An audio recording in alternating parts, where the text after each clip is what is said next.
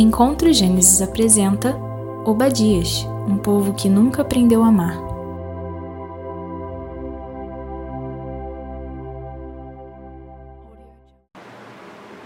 Pessoal, Obadias, um povo que nunca aprendeu a amar. Eu quero te convidar, ah, nesse momento, você abrir a sua Bíblia no livro de Obadias, capítulo 1. Vamos ler o, ler o capítulo completo, do verso 1 ao verso 21. Obadias, capítulo 1, do verso 1 ao 21. Diz assim: Visão de Obadias. Assim diz o Senhor Deus a respeito de Edom. Ouvimos uma notícia vinda do Senhor, e o mensageiro foi enviado às nações para dizer: Preparem-se, preparem-se para a guerra contra Edom. Eis que fiz de você uma nação pequena entre as outras, muito desprezada. O orgulho do seu coração enganou. Você vive nas fendas das rochas, num lugar elevado, e diz em seu íntimo: Quem poderá me jogar lá embaixo? Para baixo, perdão. Ainda que você suba como a águia e faça o seu ninho entre as estrelas, de lá eu o derrubarei, diz o Senhor. Se ladrões o atacassem ou assaltantes viessem de noite, como você está, está destruído? Não levariam só o que lhes bastasse? Se fossem até você os que colhem uvas, não deixariam pelo menos alguns cachos? Como foram saqueados os bens de Esaú? Como foram vasculhados os seus tesouros escondidos? Todos os seus aliados, ó Edom, o empurraram para fora do seu território. Aqueles que estavam em paz com você o enganaram e prevaleceram contra você. Aqueles que sentam à sua mesa prepararam uma, uma armadilha para os seus pés. E não há em Edom entendimento. Naquele dia, diz o Senhor, destruirei os sábios de Edom e o entendimento do monte de Esaú. Os seus valentes, ó Temã, ficarão apavorados para que do monte de Esaú todos sejam exterminados pela matança. Por causa da violência feita ao seu irmão Jacó, você ficará coberto de vergonha e será exterminado para sempre. No dia em que estranhos levaram os bens de seu irmão Jacó, você estava presente. Quando estrangeiros entraram pelos portões e lançaram sorte sobre Jerusalém, você mesmo era um deles. Você não devia ter olhado com prazer para o dia do seu irmão, o dia da sua calamidade. Você não devia ter se alegrado pelo que aconteceu com os filhos de Judá no dia da sua ruína. Você não devia ter falado de boca cheia no dia da angústia. Você não devia ter entrado pelo portão do meu povo no dia da sua calamidade. Você não devia ter olhado com prazer para o seu mal no dia da sua calamidade. Você não devia ter posto as mãos sobre os seus bens no dia da sua calamidade. Você não devia ter parado nas encruzilhadas para exterminar os que escapassem. Você não devia ter entregado ao inimigo os que escaparam com vida no dia da angústia, porque o dia do Senhor está prestes a vir sobre todas as nações. Você será tratado da mesma forma como tratou os, tratou os outros. O mal que você fez cairá sobre a sua cabeça, porque assim como vocês beberam no meu santo monte, Assim todas as nações beberão sem parar. Irão beber, engolir e serão como se nunca tivessem existido. Mas no monte Sião haverá livramento. O monte será santo, e os da casa de Jacó tomarão posse da sua herança. A casa de Jacó será fogo, e a casa de José será chama, mas a casa de Esaú será a palha. O fogo e a chama incendiarão a palha e a consumirão. E ninguém mais restará na casa de Esaú, porque o Senhor falou: Os de Negueb tomarão posse do monte de Esaú, e os de Ce, é, Cefelá ocuparão o território dos filisteus. Tomarão posse também dos campos de Efraim e dos campos de Samaria. E Benjamim tomará posse de Gileade.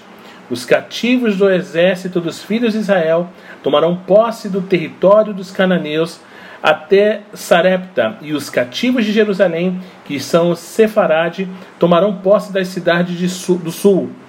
Salvadores hão de subir ao monte Sião para, julgar, para julgarem o monte de Esaú, e o reino será do Senhor. Amém. Só fazendo um, um, um, um resumo do livro de, de Obadias para que vocês possam entender. Obadias é o menor livro do Antigo Testamento, como disse a vocês no início, com apenas 21 versos. Faz parte da coletânea dos profetas menores. Obadias, Obadias é, não é citado nenhuma vez no Novo Testamento. Obadias era um nome muito comum em Israel. Há pelo menos 12 indivíduos que podemos contar descritos no Antigo Testamento com esse nome, e nenhum deles se encaixa no perfil do autor desse livro.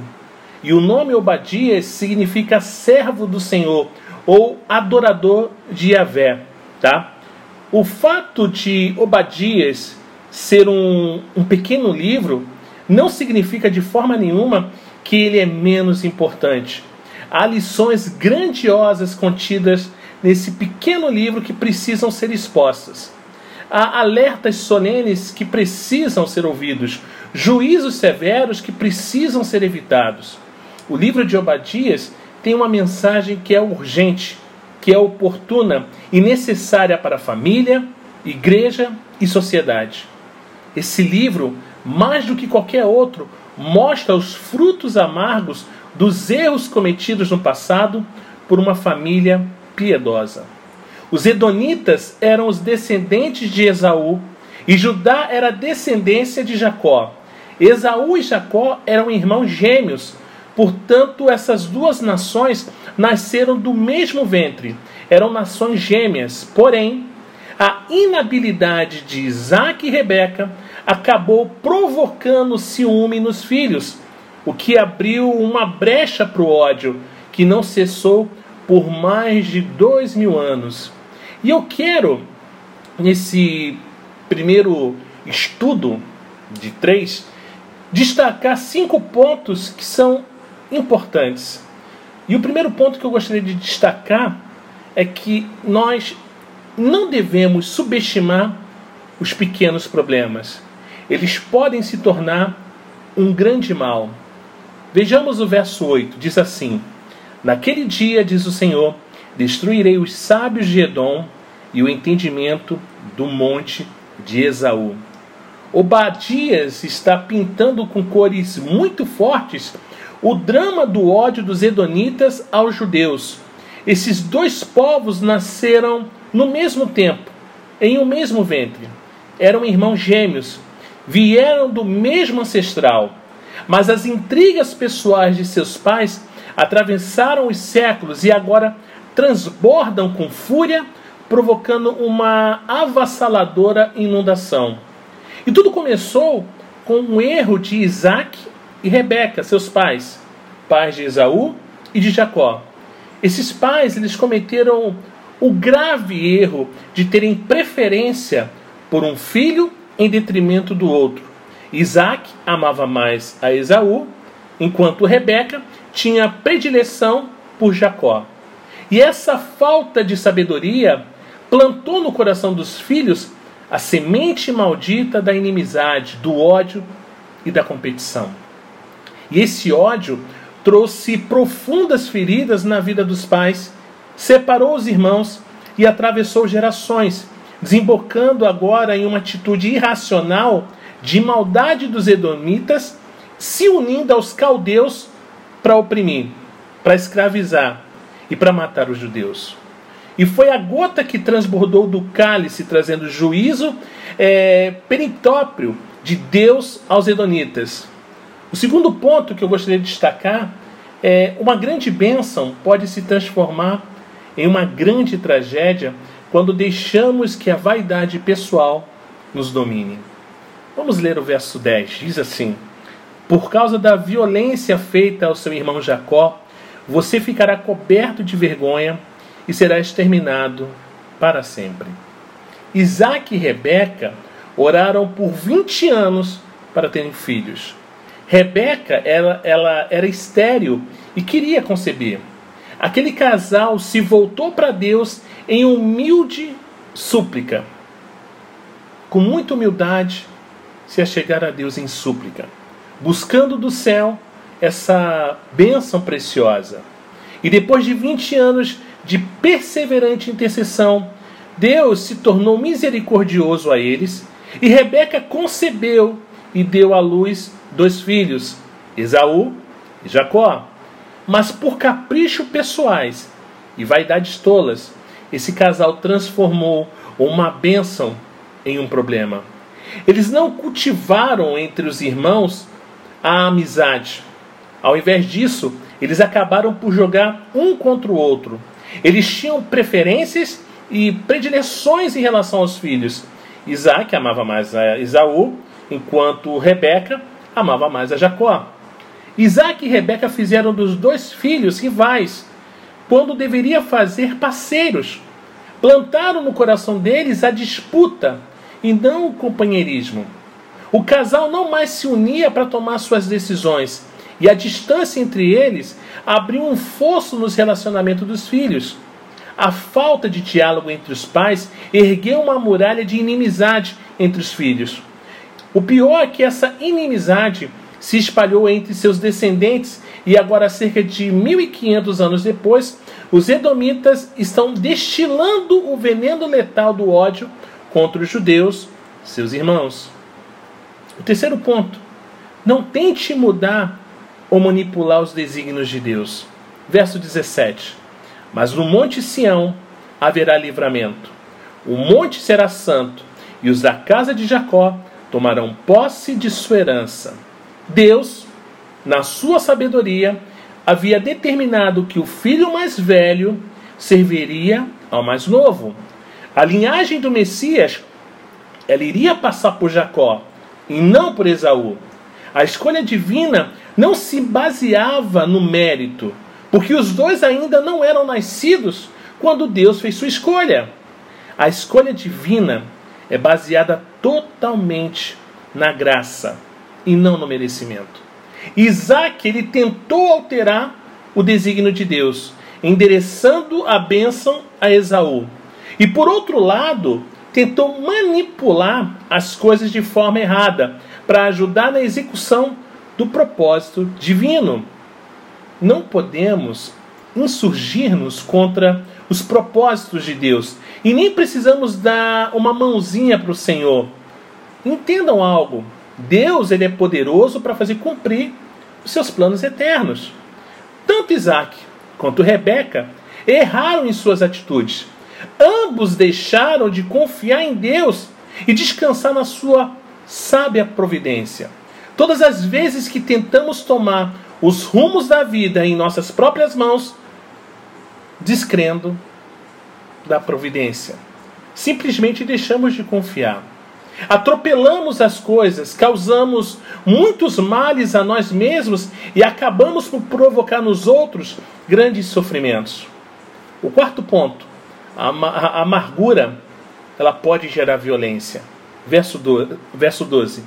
Você não devia ter olhado com prazer para o dia do seu irmão, o dia da sua calamidade. Você não devia ter se alegrado pelo que aconteceu com os filhos de Judá no dia da sua ruína.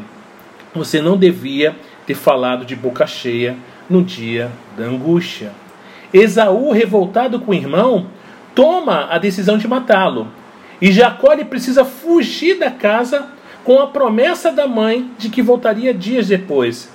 Mas essa fuga, todos nós sabemos, demorou mais de 20 anos.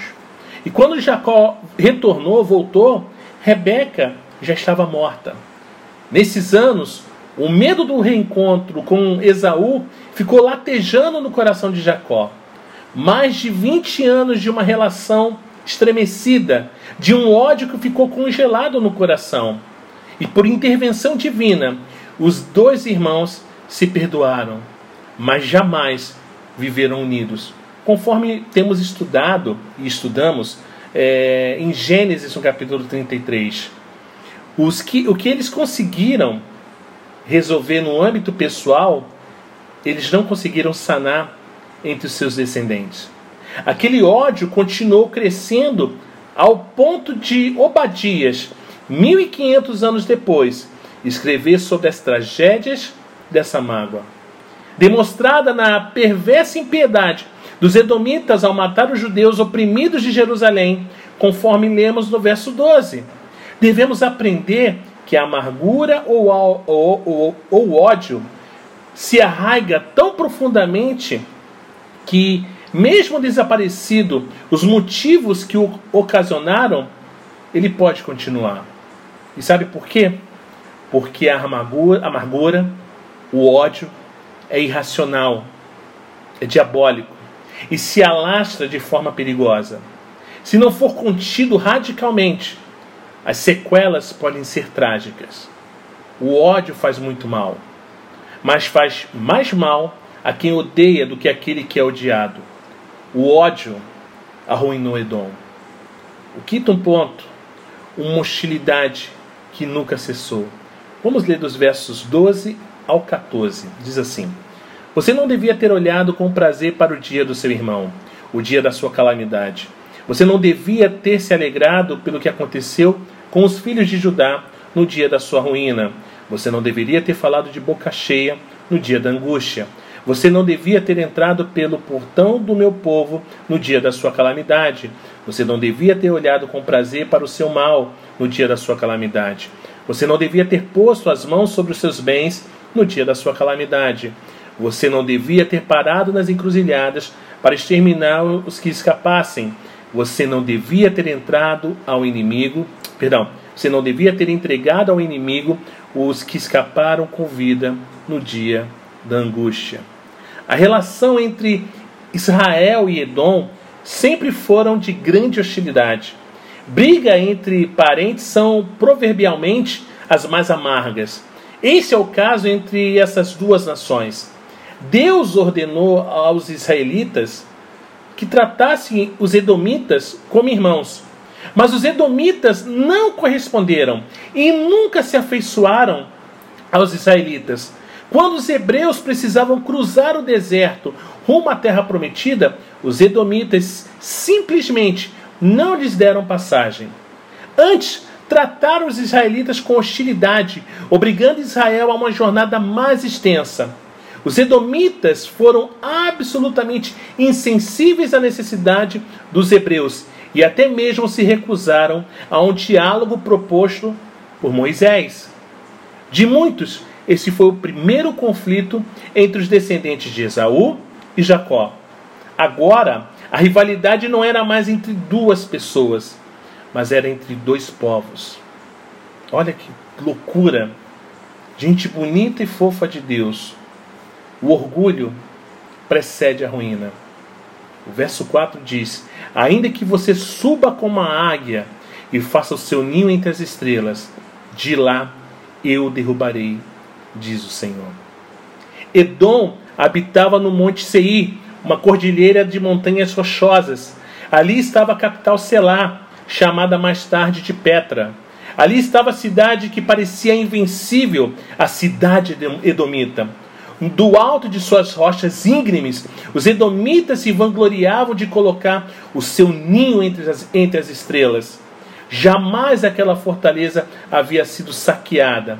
Eles se sentiam seguros, blindados por uma fortaleza natural. Mas Deus diz por meio do profeta Obadias que, ainda que eles colocassem o seu ninho entre as estrelas, de lá seriam derrubados. A soberba é a sala de espera do fracasso. Onde o orgulho levanta a sua bandeira, a derrota estrondosa é imposta e sua queda é implacável. Um dia, aquilo que parecia improvável aconteceu. A arrogante cidade dos Edomitas foi tomada seus bens foram saqueados, seu povo foi disperso e eles colheram exatamente o que plantaram. O mal que eles despejaram sobre a cabeça dos judeus caiu sobre a sua própria cabeça. Ninguém está seguro escarnecendo dos princípios de Deus. Ninguém. Observamos várias coisas acontecendo nos dias de hoje e nos perguntamos: cadê a igreja que não faz nada? Gente bonita e fofa de Deus, a igreja ela já está, ela já é vitoriosa. A igreja do Senhor é vitoriosa. Ninguém está seguro escarnecendo dos princípios de Deus.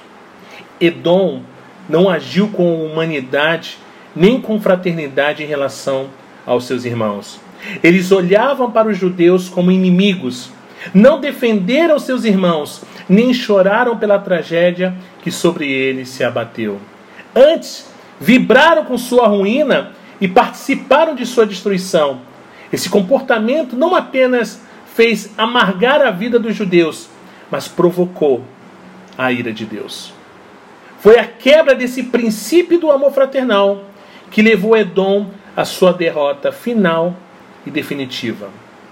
O teólogo Cláudio Francisco diz que em 312 a.C., os árabes expulsaram os edomitas do seu reduto próximo ao Mar Vermelho, capturando a capital dos idumeus, Selá, e rebatizando-a como Petra. Segundo a profecia de Obadias, os seus descendentes vieram a se estabelecer no Negueb, por meio de casamentos com outros povos, tornaram-se os idumeus do Novo Testamento. Herodes o Grande veio dessa linhagem, de modo que nela e em Jesus podemos ver por um outro ângulo a luta e o contraste entre edomitas e israelitas. Em 70 depois de Cristo, Tito destruiu os idumeus, os edomitas, como os israelitas, fazendo com que os edomitas desaparecessem da história. Aqueles que semeiam o mal, colhem o mal. Verso 15: Porque o dia do Senhor está prestes a vir sobre todas as nações. Você será tratado da mesma forma como tratou os outros. O mal que você fez, o mal, o mal que você fez cair, cairá sobre a sua cabeça. O mal que Edom fez ajudar caiu sobre a sua própria cabeça. Aqueles que plantam mal, colhem o mal. Aqueles que sementam vento, colhem tempestade. Aqueles que semeiam na carne, da carne colhem corrupção. Querer fazer o mal e receber o bem é simplesmente zombar de Deus. E de Deus, irmãos, ninguém zomba, é o que fala Gálatas 6. Obadias escreve, descreve Edom como um povo orgulhoso, como um povo violento, pronto a se regozijar com a desventura de um irmão e matando traiçoeiramente. Edom fará uma colheita amarga de seus atos truculentos. Será submetido a julgamento.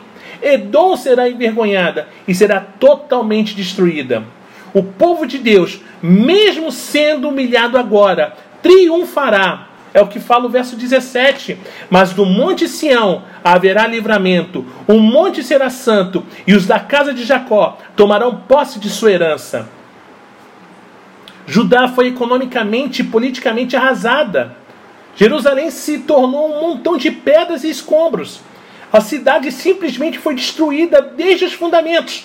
O templo foi derrubado. O povo foi passado ao fio da espada e deportado. E durante 70 anos, eles ficaram debaixo de um jugo pesado na Babilônia. Os que permaneceram na província estavam cercados de inimigos, com os muros quebrados, as portas queimadas, vivendo em grande miséria e opróbrio. Houve, porém, um dia em que Deus tirou a carga de sobre o pescoço do seu povo. Houve um dia em que Deus arrebentou seus grilhões. Houve um dia em que Deus restaurou seu povo à sua terra. Também, irmãos, haverá um dia em que o nosso Senhor Jesus voltará em glória e nos levará salvos para o seu reino de luz. Aleluia! Deus tem zelo pelo seu povo da aliança e a história estará rigorosamente nas mãos do Senhor. Verso 19: Os de Negueb tomarão posse do monte de Esaú, e os da eh, Cefela ocuparão o território dos filisteus. Tomarão posse também dos campos de Efraim e dos campos de Samaria. Samaria e Benjamim tomará posse de Gileade. O povo de Judá estava sendo arrasado pela Babilônia, que com mão de ferro saqueava, matava e deportava os indefesos judeus. Ao mesmo tempo, Edom se ajuntava à truculenta Babilônia para oprimir ainda mais seus irmãos. Os invasores se sentem fortes e invencíveis, tripudiando sobre a frágil cidade de Jerusalém. No entanto, os acontecimentos tomarão um novo rumo. O curso da história será radicalmente alterado. Aqueles que estavam no topo da pirâmide despencarão para o chão, e aqueles que estavam prostrados farão uma viagem rumo ao topo. Deus tem zelo pelo povo da sua aliança. Judá será restaurada, mas a Babilônia e a Edom cairão sem experimentar um tempo de restauração. Gente bonita e fofa de Deus, a vitória não é dos mais fortes, não é dos sábios, nem dos poderosos, mas é daqueles que esperam no Senhor. Os edomitas pensaram que estavam ajudando a colocar uma pá de cal sobre Judá. Eles pensaram que a Babilônia estava no controle da situação e que aqueles eram seus coadjuvantes na empreitada de destruir Jerusalém. Mas as rédeas da história não estão nas mãos dos poderosos desse mundo. Quem está sentado na sala do comando do universo é Jesus, o Todo-Poderoso. É Ele quem conduz a história para o fim glorioso. E eu quero concluir dizendo: não seja como Edom, vingativa, amargurada, egoísta e desejosa em ver a ruína dos outros.